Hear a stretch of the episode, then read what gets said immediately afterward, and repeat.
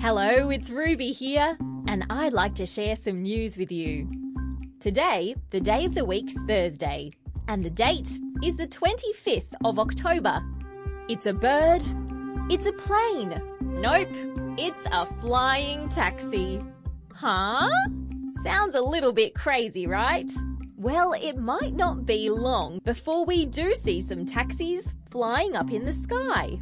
People have been testing out these taxis in places where there's nobody around, but now they're getting ready to test them out in a busy city.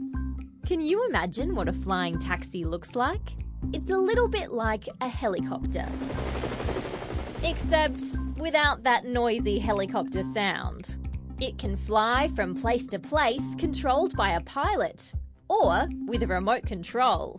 This new flying taxi can carry two people at a time. The people who made this taxi are very excited for us all to have a ride in one, but there's still a few things they've got to work out, like making sure the taxi is extra, extra safe. If everything goes to plan, these flying taxis could be up in the skies pretty soon.